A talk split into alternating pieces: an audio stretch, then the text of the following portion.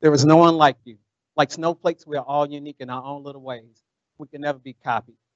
So what you bring to the table is unique, unlike anyone else. So it's only befitting that you bring your best. How do you bring your best? Well, I'm glad you asked. We all get 24 hours in a day. That's 8,760 hours in one year.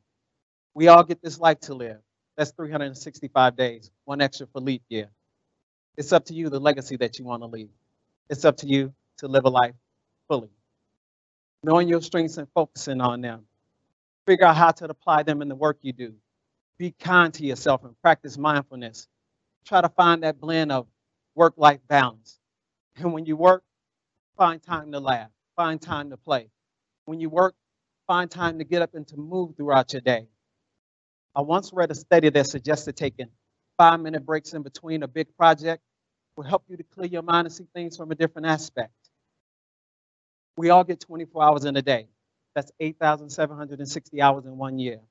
We all get this life to live. That's 365 days, one extra for leap year. It's up to you, the legacy that you want to leave. It's up to you to live a life fully. You only get one body, so respect your health. Feed it with good nutrition, knowledge, and adequate rest. Dedicate 30 minutes a day to physical activity and drink plenty of water and find time to self reflect. Give to your fellow man and woman is a great investment. You see, no man or woman knows the day when they will transition.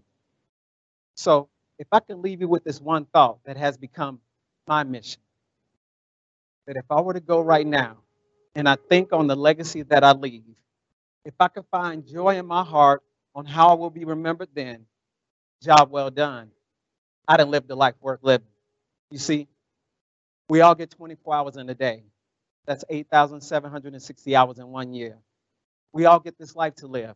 That's 365 days, one extra for leap year. It's up to you, the legacy that you want to leave. It's up to you to live a life fully. Good job, bud.